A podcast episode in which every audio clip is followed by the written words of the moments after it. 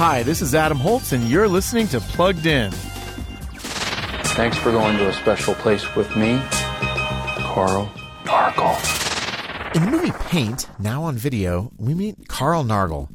If you're thinking he looks a lot like famous PBS painter Bob Ross, you're not wrong. But the movie doesn't have anything to do with the real life painter, other than the fact that Carl looks like Ross and has his own fictional PBS show, too. Carl's a likable guy, but he has a long history of seducing female fans. The movie unpacks his character weaknesses in some interesting ways as Carl eventually deals with some deep brokenness. Paint alludes quite a bit to Carl's promiscuity, and there's a touch of profanity too. So we're giving it a 2.5 out of 5 for family friendliness. Read the full review at pluggedin.com slash radio. I'm Adam Holz for Focus on the Family's Plugged In.